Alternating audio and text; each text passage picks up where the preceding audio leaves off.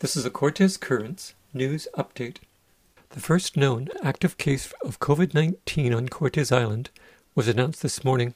Chief Kevin Peacey posted the following notice on the Tideline Quote, I received the call today that no chief wants to hear that one of our elders here at Klahoose tested positive for COVID 19.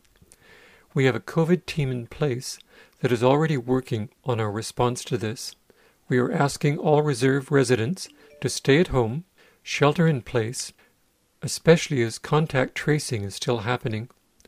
No visiting households. No off reserve visitors. We are asking everyone to wear masks if having to leave the home. Food and supplies are being delivered to each household.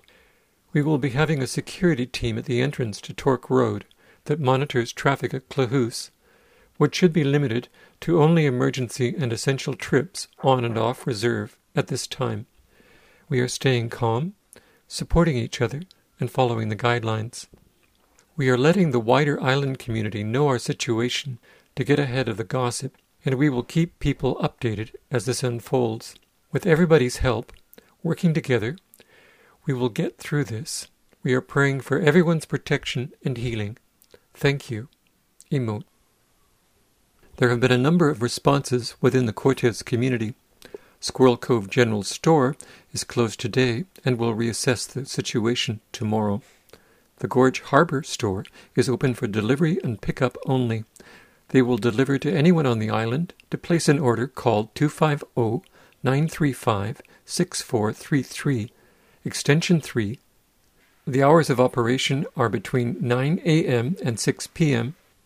The Cortes Market and Cortes Natural Food Co-op are still open for business. A number of Cortes locations were already taking measures in response to the provincial health order suspending public events and social gatherings. Manson's Hall went into a two week close down on November 20th. All social events and programs, except Play School, were cancelled. The list of cancellations includes seniors' lunch, seniors' carpet bowling, literary afternoon, memoir writing, jazzercise, Friday market, Wednesday playgroup, Qigong, and the thrift store. Mary Lavelle wrote, The post office will remain open as usual. The tenants in the building will still be using their spaces. The hall office will, will be open, but not to the public.